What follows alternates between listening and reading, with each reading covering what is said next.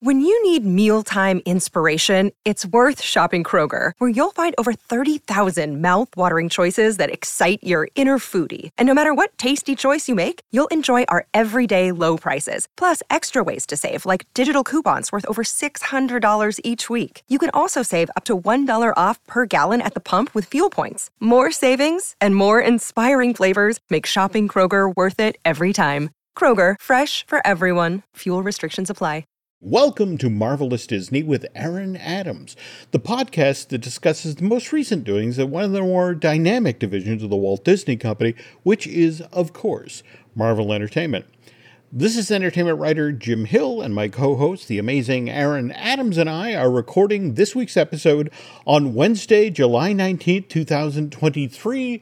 And Aaron, you were mentioning you, you had something to share with the class before we get started here? Yeah, apparently we're going to start a new thing called uh, Correction Corner, where, where I just uh, correct the mistakes I made from the last show. And uh, last show I said, oh, Extremis, that obviously came from uh, Iron Man 2. Mm-hmm. And I had a, a, kind listener reach out and say, excuse me, Mr. Adams, but if you'll recall correctly, that was Iron Man 3 that Extremis uh, appeared in. And they're absolutely right, it was Iron Man 3. Uh, Iron Man 2 was obviously when Tony Stark fought Ultron. But uh, anyway, now that I've cleared that all up, we'll, we'll never have to revisit uh, Correction Corner again. I'm very certain of that. okay. All right. Moving on. Okay. Okay. I'm sure we'll be fine. okay, folks. Anyone who's been paying attention to the show for the past couple of months know that every week we've been talking about the impact that the writers' strike, which started back on, on May 2nd, has been having on, on various uh, Marvel projects and that sort of thing.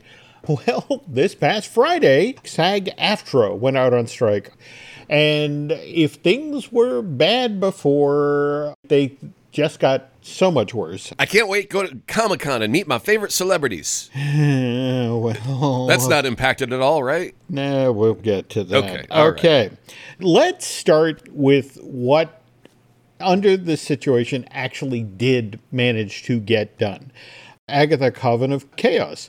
They actually managed to get that completed. Shooting wrapped on that June 4th of this year. That nine episode uh, limited series began production back in mid January, but because they stuck with the script as written, it made it under the wire. Uh, no word yet about when that will premiere on Disney Plus, uh, hearing 2024.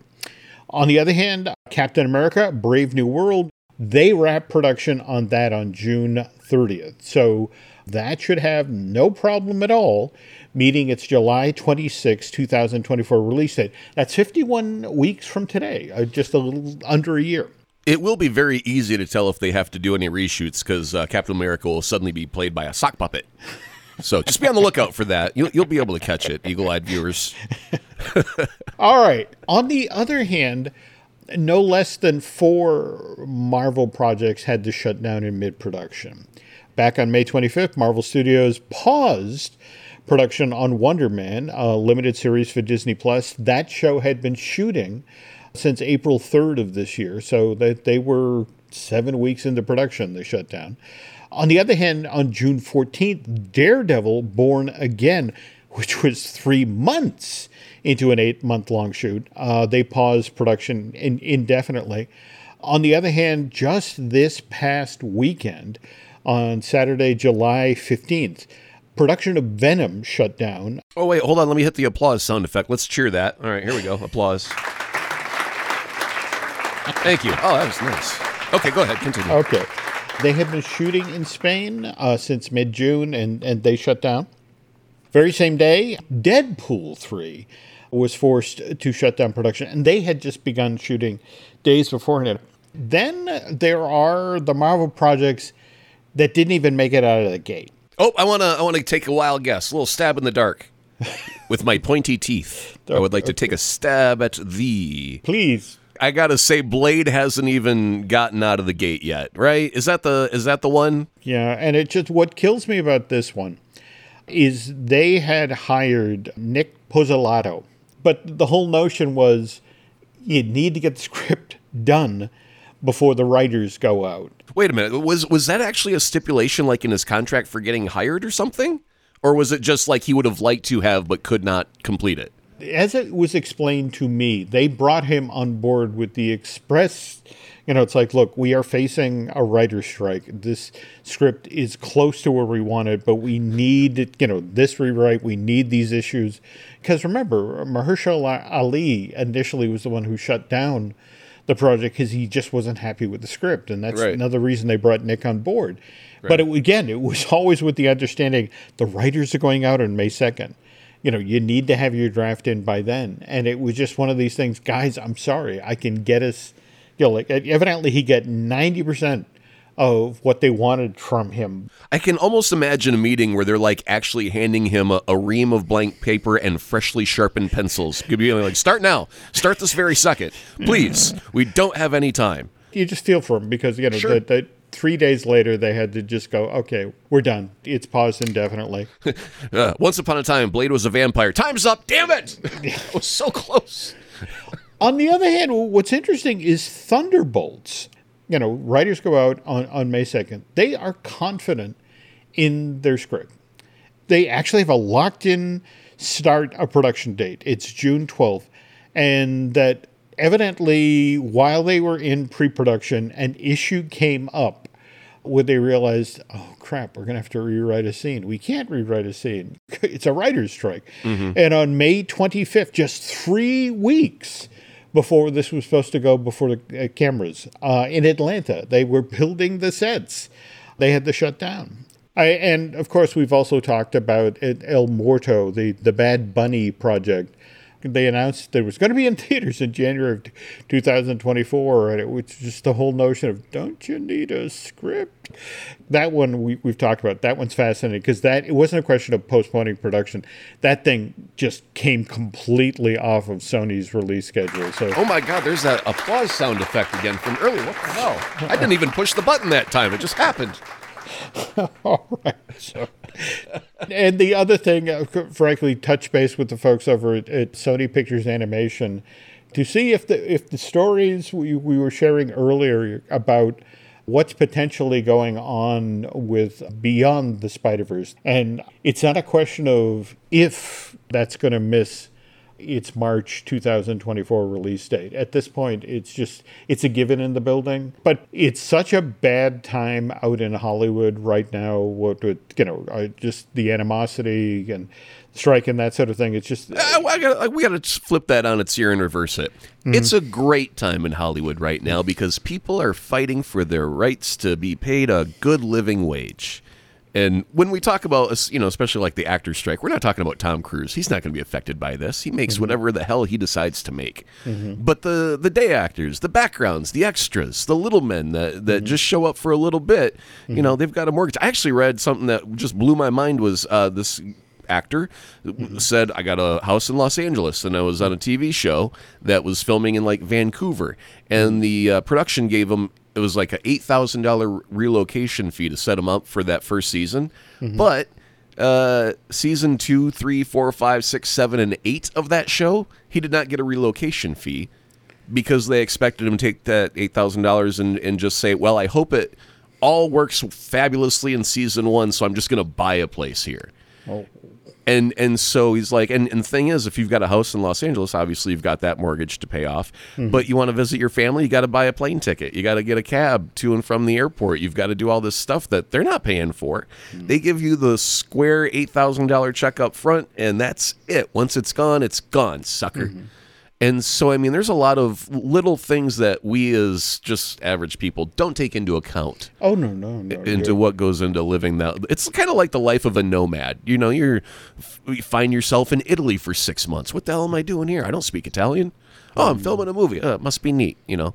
But uh, yeah, anyway. So I, I just think that when we talk about the writers' strike and the and the actors' strike, especially them happening at the same time now.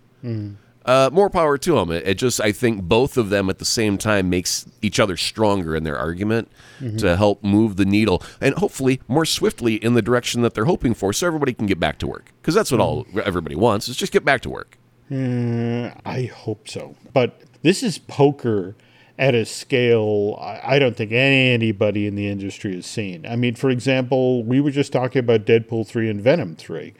Because sets are built, those productions are paused. But as the Hollywood Reporter revealed just today, the cost of holding on to those sound stages where the sets are in place and you know where the costumes are in storage aaron that typically runs somewhere along the line of $600000 a week if only we could raise the rate. I mean, that could that's got to encourage the people that are holding all of the money to say, mm-hmm. "Man, come on, we are losing mad money just sitting here. If we don't give, we're just going to continue losing money." How many more months do you want to go? I mean, obviously, when Disney's got billions at their disposal, it's not like they're going to sweat over, you know, a couple million here and there. But still, at some point they're going to be like, "This is just nonsense. We're going to end up losing more money if we do, just give in now, and and mm. it'll be less of a loss." Well, just to circle back to what we were just talking about, think about it. We have production of two limited series for Disney Plus and two theatrical releases, one for Sony and one for Marvel Studios, on pause, and then three full-length uh, feature films frozen in place. They can't go forward. Mm-hmm. The production teams for both Deadpool and Venom Three the reason that Deadpool uh, 3 is in shooting in the UK and the reason that Venom is shooting in Spain is cheaper to keep a soundstage occupied. So it was a bet, you know, the mm. effect of let's go someplace cheaper if we need to ride this out. On the other hand, did you see the story in Forbes this week about due to English tax law, we know exactly how much Disney Plus spent on the making of Secret Invasion. Oh, nice. Let's hear the number. What do we got? What Forbes reported is the six episode run cost $212 million. I've kind of been wondering about this. All right, so let's expand on the subject just for a quick moment. Uh, considering how long these shows and movies are mm-hmm. in development, and mm-hmm. I honestly didn't know if Iger's desire to cut production costs would have happened at a time that would have had any effect on this show. Like mm-hmm. it would have been too far done mm-hmm. and completed for Iger to say, you know what, let's trim budget, right? Just a quick uh, to give you a little background here. Yeah, go for it. In Secret Invasion, actually, production began September 2021 and then uh, ran through late April of 2022. So it's yeah. eight months. Okay. Okay. So Iger wouldn't have been able to. His proclamation came after those dates. He did. Mm-hmm. Okay. So uh, the question now is if this is still the expensive version of the show, mm-hmm. what the hell would it have looked like had it been the, the cut budget version? Where they cut the budget in half because I was already, you know, making just a mildest of stupid complaints on mm-hmm. episode one. Uh, you couldn't show us a spaceship; you had to show us just a bright white light mm-hmm. and uh, a dude in a field, and mm-hmm. I thought that was kind of cheap. Mm-hmm. And it's like, well, would we have even gotten the light? Could they have afforded that if if they had their budget cuts? And now, keeping in mind that Secret Invasion is probably one of the most grounded mm-hmm. of the Marvel series that we could possibly hope for. Because mm-hmm. there's not a lot of flying. I mean, yeah, we get a couple of shapeshifters here and there and a little Groot arm yep. from time to time. So, yeah, there's a, a little bit of budget involved. So I'm just wondering, you know, if, if Iger wants to cheapen things up, you know, and, and how do you make more money? What do you what do you do to to capitalize on success? And it's like, yeah, you gotta you gotta sell toys and stuff like that. And and how do you and again because we were already thinking this was a cheap looking show. Not yeah. not that there's any bad quality. The, the no everything no, no. looks top notch but like i said there's not a whole lot of flash going on the screen. A lot of dialogue heavy scenes here and there and, and such. So uh, yeah anyway we'll get to the review of it later on in the show and, and talk more okay. about it. But yeah the what, what would it look like if we got bob Iger going make it only for a hundred million well it, it's worth noting here March of 2020, you know, pandemic, and uh, Hollywood has to learn how to operate during COVID. And so when I was chatting with someone about that 212 million, they're like, well, look, realistically, a quarter of that budget is COVID protocols. And everything that was shot during that window of time, you know, where Hollywood was trying to learn to deal with COVID, every film went over by at least 20% of its initial budget because it was just trying to figure out how to do this. This is also a time, and especially thank you for bringing up the COVID protocols, expanding mm-hmm. the budget, because yep. that makes a lot more sense. Mm-hmm. It's a lot of wasted money right there. There you go. But you look at something like Amazon spending a billion freaking dollars for their season one of their Lord of the Rings spinoff. Mm-hmm. Yep. And uh, yeah, obviously, there's a whole lot of flash and sizzle on that screen because you're in the land of Mordor, baby. You've got mm-hmm. elves and ents and all kinds of crazy stuff going on. So, yeah, that's going to be hopefully 20 times more expensive just on those special effects. Mm-hmm. But you're kind of looking at the span of what's being offered is either, you know, grounded fantasy where you you got a spy thriller with aliens. That's neat. Mm-hmm. But it, let's say that the COVID protocol, would you say it was like an extra quarter of the budget? That's what they're telling me. Yeah. yeah. So I mean, you knock off like 50 million and, and get it closer to like you know 150, 175, and it's mm-hmm. like, yeah, that's still pretty freaking expensive. But mm-hmm. if you trim the fat, and also I remember back in the day when Sam Raimi did the very first Spider-Man movie, mm-hmm. and uh, I got the the making of art book and all that stuff. And one of the things they did was they bought a golf cart and had it wrapped in with Spider-Man logo and made it look cool so everybody can zip around the set official like and look cool how does that cost? Fifteen, twenty thousand dollars to you know like eh, buy that and have it wrapped with decals and mm-hmm. you just if you cut the stupid expenses like that, the frivolous stuff that you really don't need, and you just make sure everything goes on the screen. And I wonder if that's the edict. The money that you spend has to be on the screen. You can't get any toys for your crew mm-hmm. just because you got Disney money. I think there's got to be a mentality change maybe in the production department a little bit. Anyway, well, now toward that end, interesting that, that you bring up a, ch- a, change of, of mind or a change of attitude at Disney. Bob Iger this past week uh, in an interview with CNBC was talking about the writers and the actors could not have picked a worse time to go out on strike because of, of the very thing we were talking about. That the industry is still finding its way back from the pandemic. That and it's not just the studios; it's the exhibitors. So it with the notion of we're going to stop production, there aren't going to be films to put in theaters at a time when they really need to be luring audiences back. But what's interesting is in this very same interview, Bob talked about how Disney's own streaming efforts may have damaged Marvel Studio. Did did you see this? yes, and I find it not quite duplicitous, but mm-hmm. you know, almost contradictory mm-hmm. to what he was saying earlier. Because, uh, it, well, in, in, this interview, I'm sure you'll mention, you know, mm-hmm. that. It, it, diluted having the series uh, on go. Disney Plus diluted the the need to go see a Marvel film in mm-hmm. theaters.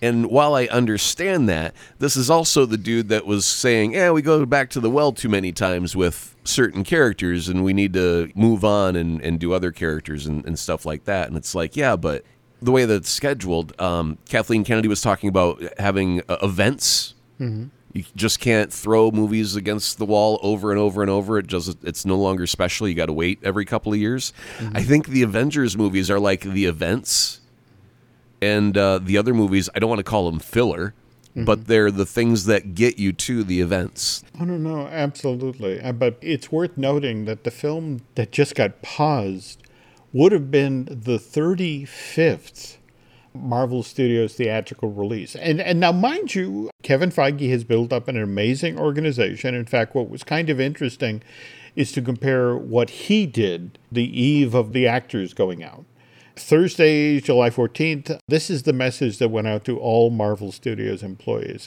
It's disappointing when carefully laid plans have to shift, but constant change is the nature of the production business, and our teams are no stranger to unexpected challenges and the rising to meet them. And, and we recognize how much you've all done on your specific project, and we deeply appreciate all of your efforts to make the best of the situation. And we can all hope that a new agreement will be finalized soon so we can resume the great work we have in process. So it's kind of weird because.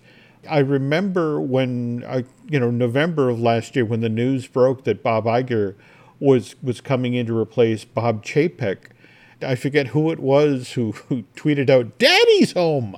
You know, and, and uh, the ironic is, you know, who's the one who's behaving like the adult right now? It's not Bob Iger, who, who frankly did his interview at Sun Valley, which is an annual meeting of billionaires.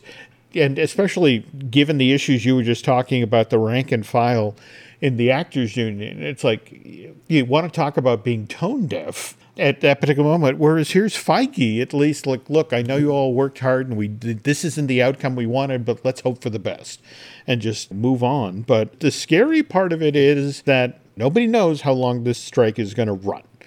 There have been some stuff in the trades that suggests that there are certain studio heads that want this thing to last as long as December. So people start losing their apartments and their homes and then they the actors and the writers come back to the table and studios get what they want but you're not going to mention David Zaslav by name. That's very that's very courageous of you to not well, mention David Zaslav I, I, by name. okay, well let me let me mention somebody else by name. Right. Barry okay. Diller, uh, the former head of Paramount Studios and and later the head of Fox.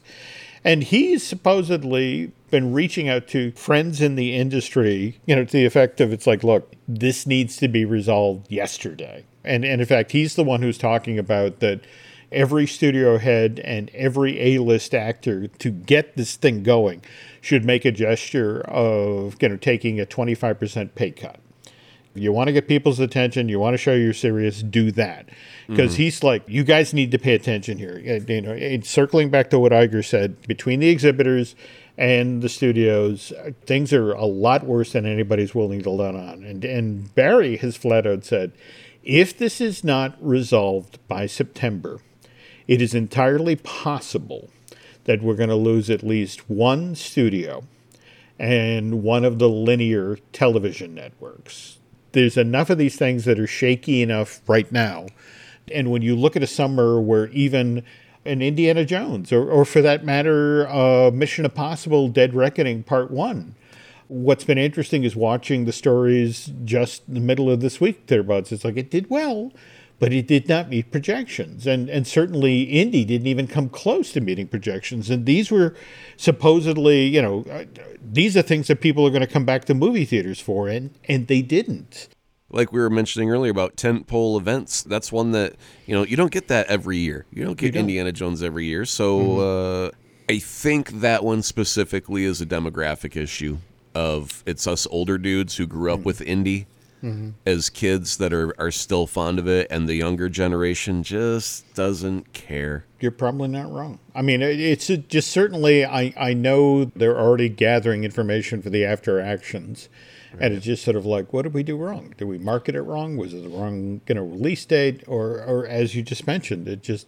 it was for an audience that was going to sit at home and wait for it to show up on Disney Plus. Mm-hmm. Now, speaking of Disney Plus, the other thing that Iger said when he was in Sun Valley, he actually said the quiet part out loud. He he talked about how Disney at some point in the future might sell off its linear television networks. And and by the way, that's ESPN, ABC, Disney Channel, and Freeform. Because the very group you were talking about, the ones who didn't go to the theater to see Dial of Destiny, they also don't watch linear television. They view things on their phones, which we've talked on, on previous shows about the impact of uh, what the writer's strike had and now the actor's strike had on Comic Con. And the press release literally came in today about how Comic Con has gotten in bed with the Royal Caribbean people. They're going to do Comic Con the Cruise in what? February of 2025. They are sailing out of Tampa for a five day long cruise on the Serenade of the Seas. So, are there going to be celebs on the boat with you the entire time? You're going to be able to go to the buffet and rub elbows with Thor while you grab a shrimp or something? That's what they kind of insinuated with the press release. Now, I know it, it's easy to make fun of this but here's the interesting thing. Just last week, Friday, July 14th, the Hallmark Channel announced that it would be doing its first ever Christmas cruise. Uh, it's going to sail out of Miami next November and brief stop in Nassau, four day long cruise. No, hold on. You, the, we got to make sure you get the punchline. Mm. Where they stop in Nassau, pick up your high school boyfriend who you haven't seen in 25 years, who happens to be a lumberjack and a charming smile, and you fall in love You go on the cruise and live happily ever after. Hallmark, coming this December. Okay, continue. Okay. All right. And again, easy to make fun of. Yeah, very easy, very easy. Okay. go ahead. They announced the, the Hallmark first ever Christmas cruise on uh, July 14th. July 16th, pre sale begins. The entire cruise sells out in less than a day. Well done. So, you know, I mean, uh, it's easy to make fun of the, you know, the, No, the- you get results. I gotta shut up. I'll stand down. That's that's well done. okay. Absolutely. I'm going to be fascinated to see what happens with Comic Con, the cruise, as compared to the Hallmark cruise. Because I think the Hallmark people have their audience dialed a little bit better than you know the, the Comic Con folks. You know what would be great is uh, you know how the the Disney Star Cruiser thing is is going to be going away. Yep. Wouldn't it just be the most awesome thing in the world if they were to bring in actual actors from the Star Wars movies for the last like the last voyage? Oh. And and imagine the publicity of all the people going, "Holy shit, Han Solo actually flew me in the Millennium Falcon today. Oh my god. Here's a pic." Mm. Right? Like they I- get to do the adventures with the stars for just, you know, one day. Oh my goodness. That'd be crazy. that would Kylo Ren actually is in A mode because it's actually freaking Kylo Ren. There we go. Ad- Adam Driver showing up. Yep. Speaking of this being a Marvel based podcast, it's worth noting that Disney Cruise Line is back to doing its Marvel Days at Sea. In fact, starting first quarter of next year, on 10 five night cruises out of Fort Lauderdale, they will be offering this day at sea where you are up to your, to your armpits and various folks dressed in Marvel outfits. So, uh, circling back to, to the, the real Comic Con in San Diego, I thought you, of all people, would really appreciate this, Aaron. Because remember, this is kind of the stripped down Comic Con. This the studios, because of the writer's strike, because of the actors' strike, Right. aren't coming out. But the comic book companies will be there with comic books. And Rob Liefeld, who's uh, one of the gentlemen who's most closely associated with Deadpool, what he's been doing since 2015 and that was that was the comic-con where if you went to hall h that was the first place on the planet you got to see the full trailer for deadpool the first movie. Mm-hmm. What rob did that year is he drew four sketches of the deadpool character which he then hid around San Diego and then put clues out on social media. So for each day of the con, he hid a sketch somewhere where a, member of the public could find it. And he's been doing this every year since then. And this is really kind of a back to basics San Diego Comic Con.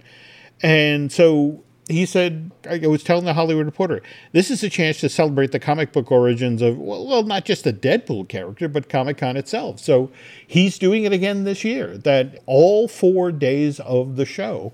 Now, mind you, Rob, because now the, the Deadpool fans not only know what Rob looks like, but they know what the members of his immediate family look like. So he's he's recruited strangers, anonymous folks, to go in and hide these sketches. And every morning, he'll just put an image of the sketch up, deliver some clues through social media, and then leave it to the fans to, to chase this down. And I, I, just, I just thought that was kind of cool. Yeah, maybe if uh, someone were to launch a, I don't know, a new show or something, they could use that as an idea for part of their lunch program. Go figure. Go figure. Hmm. All right, moving on. Okay. Anyway, um, uh, worth noting, just to remind you folks, Comic Con International runs at the San Diego Convention Center through Sunday, July 23rd. And while we're marking Marvel related stuff on our calendars, we just this past week learned that Guardians of the Galaxy Volume 3 will be showing up on Disney Plus on Wednesday, August 2nd. That's 90 days after it was released to theaters.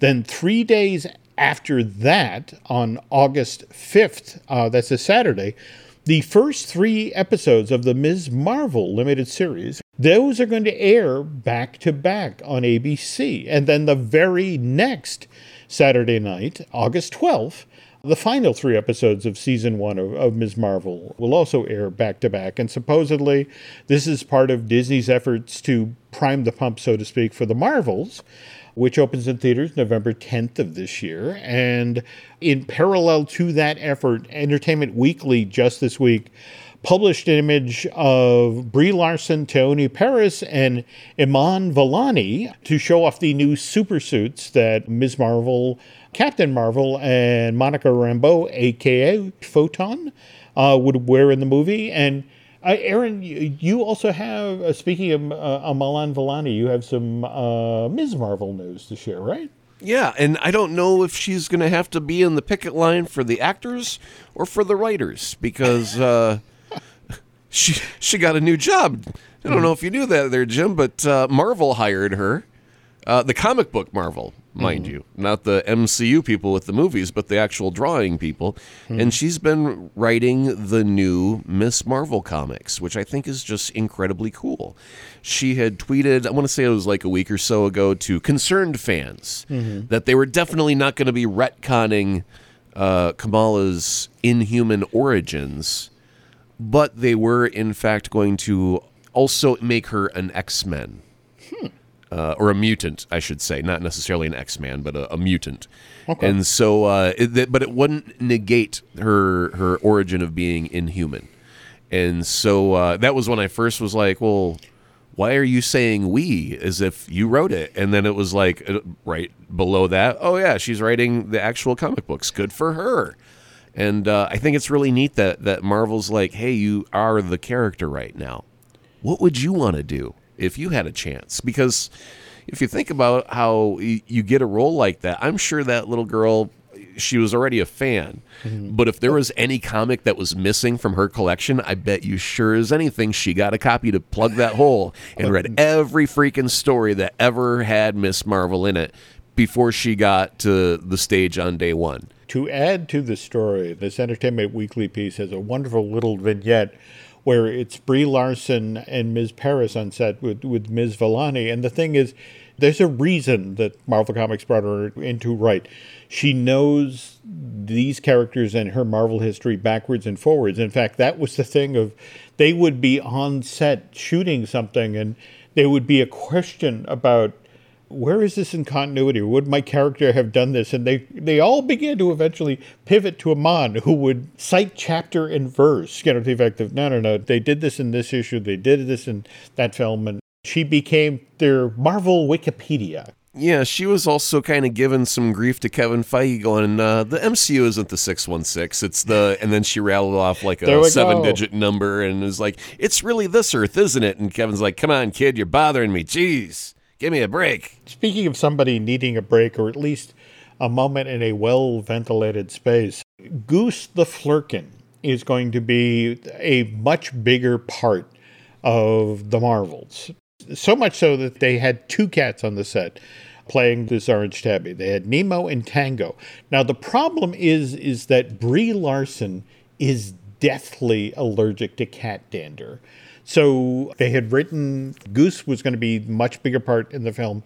And but, but the problem is that poor Brie Larson just cannot be on the set with the actual cat. So talking about raising, you know, the production costs of the movie, it, it meant that they had to do all of her scenes with a virtual cat, which Brie went on, went on to say, I hope that that can change until it does. A lot of the CG budget of this movie went towards me and the cat. Anyway, folks, in a moment, Aaron and I will be back and we will talk in depth about episode 5 of Secret Invasion. But first, this. Before we get started uh, talking about Secret Invasion, loyal Marvel Us listener Jerry Schneiderman uh, wrote in earlier this week to say, Hey guys, I just noticed that the Avengers Assembled episode for Quantumania has shown up on Disney Plus with completely no fanfare. They keep Jonathan Majors to an absolute minimum. I, I haven't heard about it being released on Marvelous Disney, so I, I thought I'd let you know just in case you haven't seen it. So thank you, Jerry, for sending along this note. We, we got it this afternoon. And Aaron, you actually sat down and watched this, right? Yes. And uh, because Jerry had mentioned that they keep Jonathan Majors to a minimum, I was, uh, you know, I honestly have a brand new stopwatch, and I was mm-hmm. so darn tempted to use it. I just don't think it's fast enough mm-hmm. to count the milliseconds that Jonathan Majors was in this. Oh, it was really? bl- blindingly fast. I swear to I swear to God, without exaggeration, at this mm-hmm. point right now, it may have totaled 45 seconds of, of screen time of him in interview. There's much more of him in character of footage from the film being used of him, mm-hmm. but usually there's dialogue being spoken over top of him speaking in that moment as they're mm-hmm. saying, "Oh, and here's the costume," and blah blah blah. Mm-hmm. And, and, so, yeah, they used footage of him, but when it came to an actual interview about his actual thoughts as a human, uh, 45 seconds or less. And compare that to freaking MODOK. mm-hmm. that guy, who, fine actor, mm-hmm. but a relatively minor character comparatively speaking. Mm-hmm. Uh, had a good, you know, three, four minutes of chit chat time. Yeah, so that that felt really kind of harsh. Mm-hmm. And even if the guy did something wrong, he was a part of your project. Mm-hmm. And everybody got to speak their opinion, and you're just cutting someone out who hasn't had a, a trial yet out of fear of what if I'm going to use the, the title of your animated show against you. What if mm-hmm. Jonathan Majors did something bad? Mm-hmm. And, you know, obviously we don't want him to have done something bad, but God, man, you're already punishing the dude. Mm-hmm. Yeah, we'll, we'll move on from that. Now, the rest of it, I, okay, so here's the thing that I was surprised by. I thought for sure that most of the quantum realm was going to be a digital effects artist sitting in a lab at the 11th hour with unfinished effects because a lot of shots in the background may have been a little blurry or out of focus. Mm-hmm. Uh, and I thought, well, maybe they just didn't have time to finish it, and they said, ah, just rack it out of focus, and uh, mm-hmm. we'll call it a day. And uh, really, that wasn't the case too much because they were using the the volume, and they had a lot of that spacey, crazy stuff already done and up there. Mm-hmm. mm-hmm. And so that just made it then an artistic choice on the director's behalf and then I have to go, well, damn, I disagree with that. I, I want to see all of that colorful, wonderful, poppy, Kirby background or, or whatever mm-hmm. style you want to call it. But I, I want to see that. And how dare you put it out of focus oh. to, to focus on the foreground characters? Anyway, go, ahead. go ahead. Well, no, no, It's interesting you, you bring up disagreeing with the director because, uh, again, Hayley Atwell has been out doing publicity for Mission Impossible Dead Reckoning Part 1. And as part of those interviews, she was on the Happy, Sad, Confused podcast and was talking about working on Doctor Strange and the Multiverse of Madness. And said when you work on on a movie like this that has so much CG, it's it's weird. It's just the nature of the scale of a project that's this big. It's CG is going to sort everything out. So I'm in a film with John Krasinski and you know Sir Patrick Stewart. Never met them. You know, I mean, I got to see them at the premiere, but we did not work together. And and more to the point, the way that Captain Carter was taken out in this, as she puts it, you know, and then my character is immediately cut in half by a frisbee. She felt that did, really didn't serve Peggy all that well. Not Peggy, but in that moment, uh, mm-hmm. storytelling wise, mm-hmm they're trying to emphasize only the fact that the Scarlet Witch is the baddest mofo in town right now in this movie. This and that true. everybody should be afraid of her because these heroes that we expect so much from were mm-hmm. taken out practically instantly before mm-hmm. they could even shake hands. They were they were a pile of goo on the mm-hmm. floor. And so uh, and also th- without any real repercussions because we're in a different universe. And so mm-hmm. they're not our versions of these characters. So it's okay to kill them unceremoniously as if they meant very little to us. Okay, I, I can get behind that. Though, what's interesting is to bury the needle in the exact opposite direction. Ms. Atwell also talked about the end of Endgame. She was talking with the Russo brothers about the original script is Steve arrives at, at Peggy's house, he knocks at the door, and she sees him and they have their reunion. And the Russos, they didn't want that. That's too obvious. It is too literal, you know. Yeah. And so what they designed instead was the ending of the film that we know today. The the long shot where we see that the door is open and the camera pushes in and they've already reunited. They're having their dance. And the thing is, we trusted the audience. The audience would fill in. All they would feel is the emotion. These two have finally reunited and they finally got their dance. They finally found each other. And she was like, I initially fought them on this idea, but when you look at it, it's far more evocative mm-hmm. the way it is right now. And it was the right choice by the filmmakers. To jump on that one point right there, mm-hmm. in uh, in radio, that's what yep. we call theater of the mind. You let the audience do the heavy lifting. You mm-hmm. imply mm-hmm. heavily, but you let them do the heavy lifting of the storytelling. Mm-hmm. And uh, also, I can't remember the name of the highfalutin director, but uh, the quote was mm-hmm. that when you're making cinema, mm-hmm. you're really trying to find ways to hide the obvious from sight, to kind of shoot around it, to not make it too obvious, to let the audience do some work. Mm-hmm. And uh, I thought that was kind of brilliant because uh, there's so many times in storytelling they say, uh, "Show, don't tell." Mm-hmm. Don't give mm-hmm. me a narrator. Show me the thing, or you know, don't tell me about the bank robbery. Show me the bank robbery. Mm-hmm. Things like that.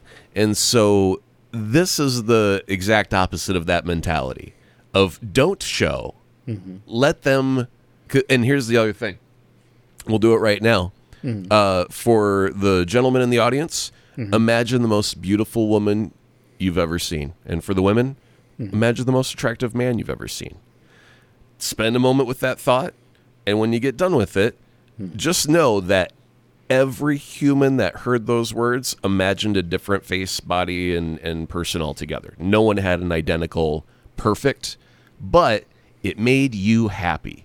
Mm-hmm. So being that little bit of, of let the audience do the work really, really is effective because that you have your own idea of what bliss is. So it's like just I'm going to let you say bliss happened here. What is that for you?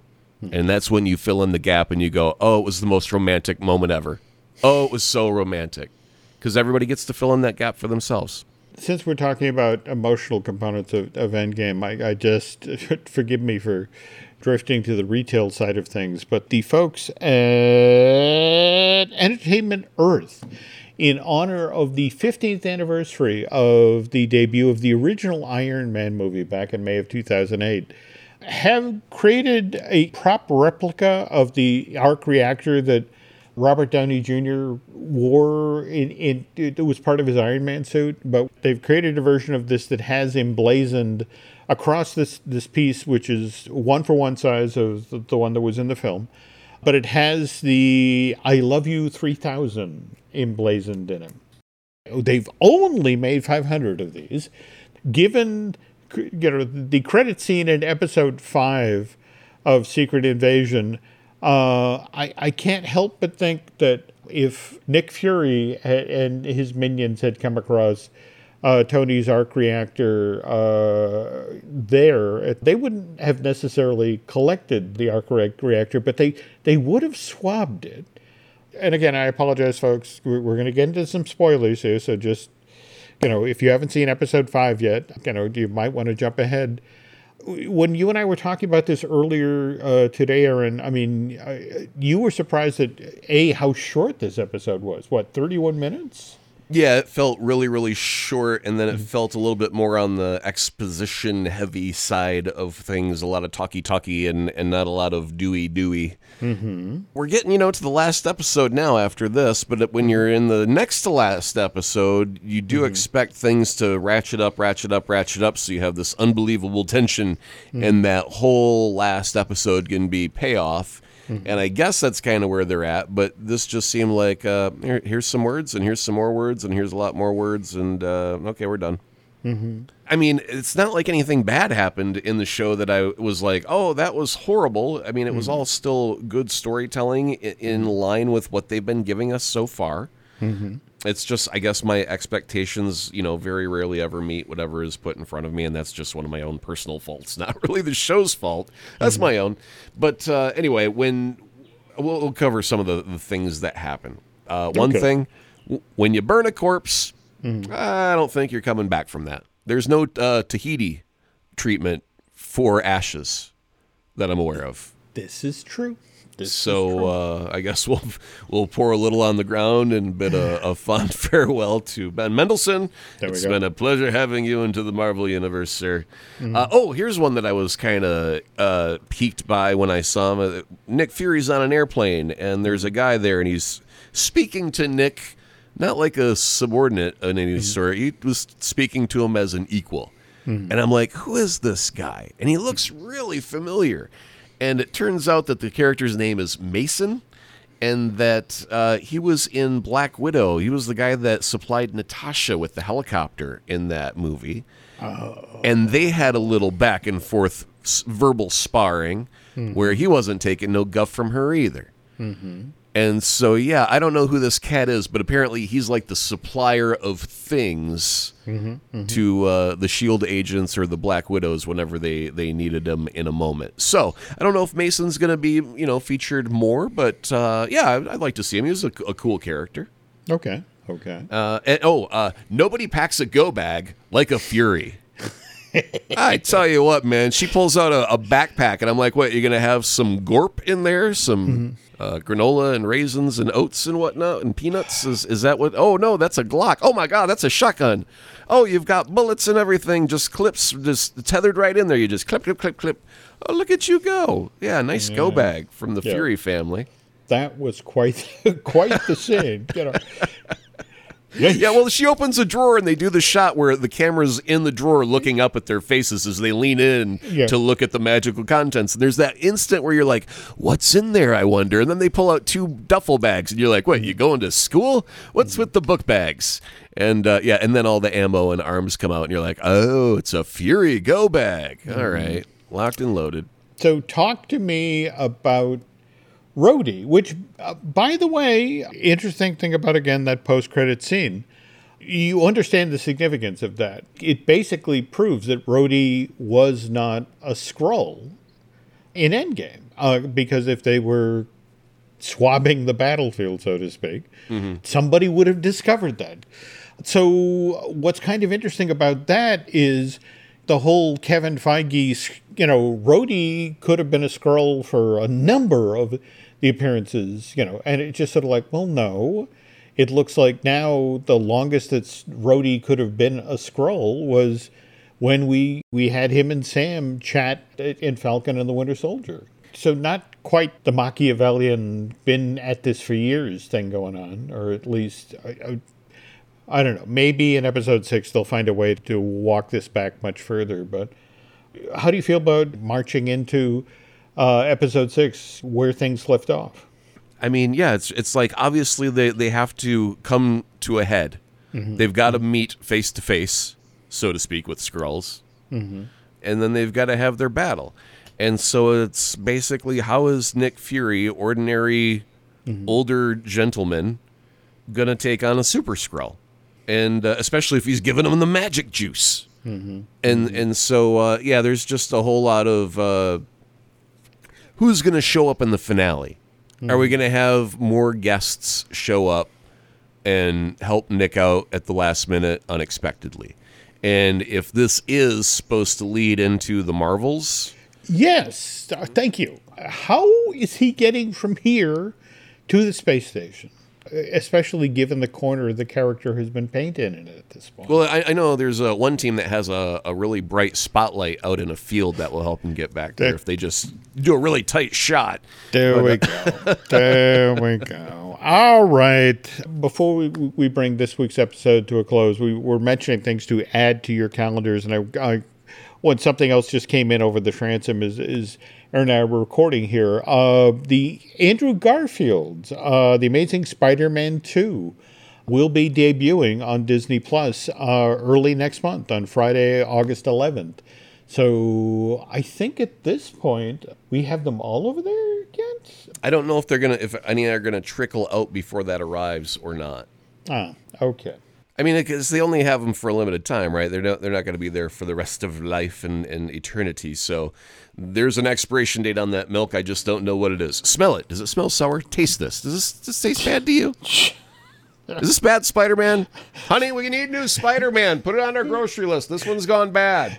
Sorry to do that well. No, no, no. That, that, that, I always enjoyed that job. Okay. Uh, and speaking of things I have really, really, really been enjoying, the 32nd Street podcast. So, what are you going to to you know upset me with learning about now? You know, what's this week? You know, oh, big to- pharma. Oh, big pharma! It's such a pain, such a bad thing. Here, here's a little uh, fun nugget that you'll learn from the show. Mm-hmm. It was a drug company mm-hmm. that was not using their their medication for depression. It was a sleep aid. However, within the commercial, they used uh, exact words that are usually found on a clinical form, saying, mm-hmm. "If you're sleepy, if you wake up tired, if you have this, mm-hmm. try this drug." And the thing that they were describing in those very exact clinical words that you can find on forms is for depression. But they were selling a sleep aid that was very addictive. And so basically, what they were doing was telling you keywords to go tell your doctor so that you'll get the exact right drug. Oh. Yes. yes. You're oh. diagnosing yourself all of a sudden instead of the doctor diagnosing you and asking you a series of questions. You're going in preloaded with the wrong information. Holy so, you're welcome, America. Big Oof. Pharma. Okay. 32nd well, again, Street. Check it out. All right. Again, folks, you, you learn a lot on this show. On the other hand, here you learn some things. Hopefully, we, we entertain and, and, and divert you with shows like uh, Disney Dish with Len Testa or Fine Tuning with Drew Taylor, who, uh, by the way, day before the show debuted, was down at Comic Con and, in fact, was in Hall H. He and his co host, Charles Hood, the two of them do the wonderful Light the Fuse, the official Mission Impossible podcast. But they were there. They emceed the panel for uh, uh was it uh, Teenage Mutant Ninja Turtles, uh, Mutant Mayhem? But but I have Drew under orders to take pictures from the stage of the six thousand people looking back at him. I don't think he's ever played in front of a crowd that big before, but very very cool. And oh, by the way, Brian Gaughan, uh, also down at Comic Con this week. He's at uh, Bill. He's in Hall H watching Drew up on the panel. Probably, probably. But uh, when he gets back, he's going to share all sorts of Star Wars related info he learned while wandering around the San Diego Comic Con on our next episode of Looking at Lucasfilm. And you're still on the Twitters, right? Still on the Twitters. I had tacos last night. I've been on the Twitters all night. Anywhere else? you know, no, no, I, I, don't. I don't have time to uh, do all the things and and such. I I just gotta.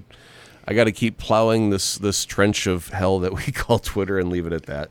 But oh, yeah. uh, if you want to find me, you can find me over at Azaprod, A Z A P R O D. I just shared mm-hmm. that uh, Tony Todd hmm. is going to be voicing Venom in the new PlayStation Spider-Man 2 video game. Uh, oh, Tony. Todd is the actor who's the Candyman. Wow! I can't wait to hear the Candyman voice that's, Venom. That's cool. I mean, um, mind you, I remember Tony from his was it Next Gen? Which of the Star Treks did he do? Eh, Anyway. Yeah, anyway, he's done a lot of work. He's done a whole slew of work, and he's been featured in, in many, many places. I just love the Candyman. So uh, that's the one I gravitate towards. But anyway, uh, okay. yeah, over on Twitter, and, and Jim Hill, you're also on Twitter as well as elsewhere. So go ahead and, and do those. Yeah, let's see. I'm on Twitter. Nancy has just launched this on Threads, which is tied to Instagram. And in all those cases, I guess it's just Jim Hill Media. And also, also on Facebook at Jim Hill Media News. Anyway, Aaron and I look forward to seeing you folks on the social medias. And, and then in a week's time, we'll be back with a brand new uh, Marvelous Disney. But uh, till then, thank you for listening, and we will be back soon.